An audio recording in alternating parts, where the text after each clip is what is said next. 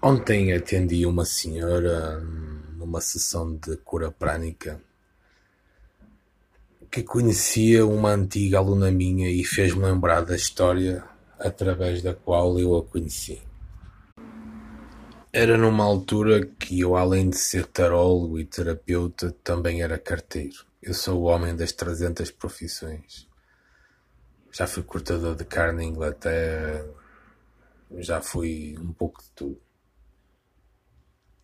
E lembro-me que ela veio lá ao local onde eu deitava tarô. Isto aconteceu pai, há uns, sei lá, há uns 18 anos. E aquilo que a trazia era, ela veio por intermédio de uma, de uma antiga cliente e aquilo que a trazia tinha a ver com a regeneração do pai dela, porque os médicos diziam que ele supostamente iria durar mais dois meses e fomos trabalhando a cura prânica no senhor que ele tinha um problema grave de rins e ele durou mais cinco anos. Bom, morrer todos morremos, mais tarde ou mais cedo. Que seja mais tarde, não é?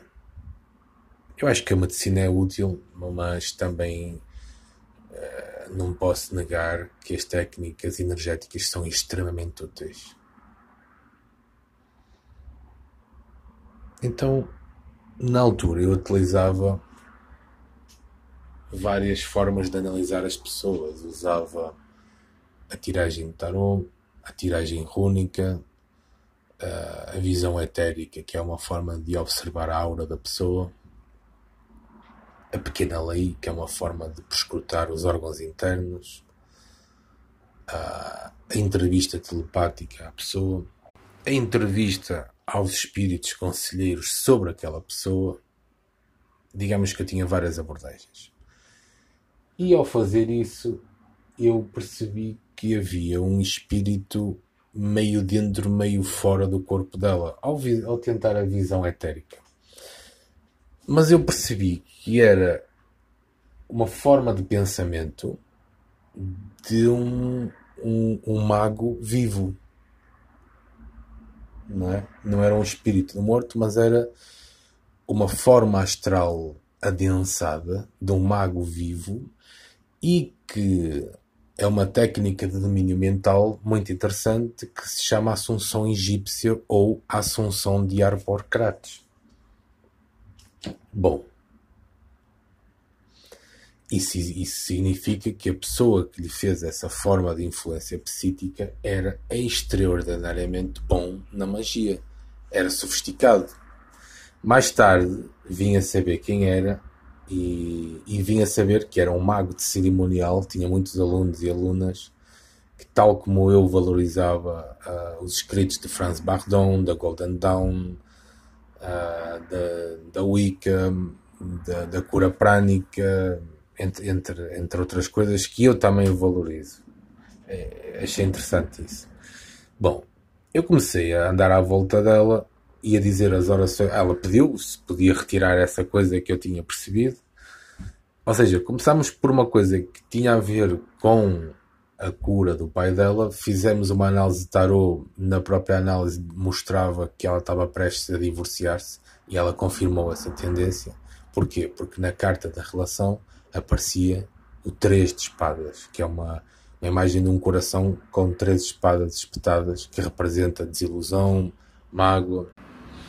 Bom, comecei a andar à volta dela e uh, a dizer as orações rituais de banimento e ela começou a arrotar muito. É engraçado.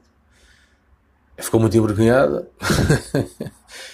Mas é engraçado que hum, as pessoas que estão com uma energia nociva qualquer, uma forma estranha, não é? um malefício, whatever, quando se faz o banimento, arrotam muito. Não sei porquê, mas isso acontece frequentemente.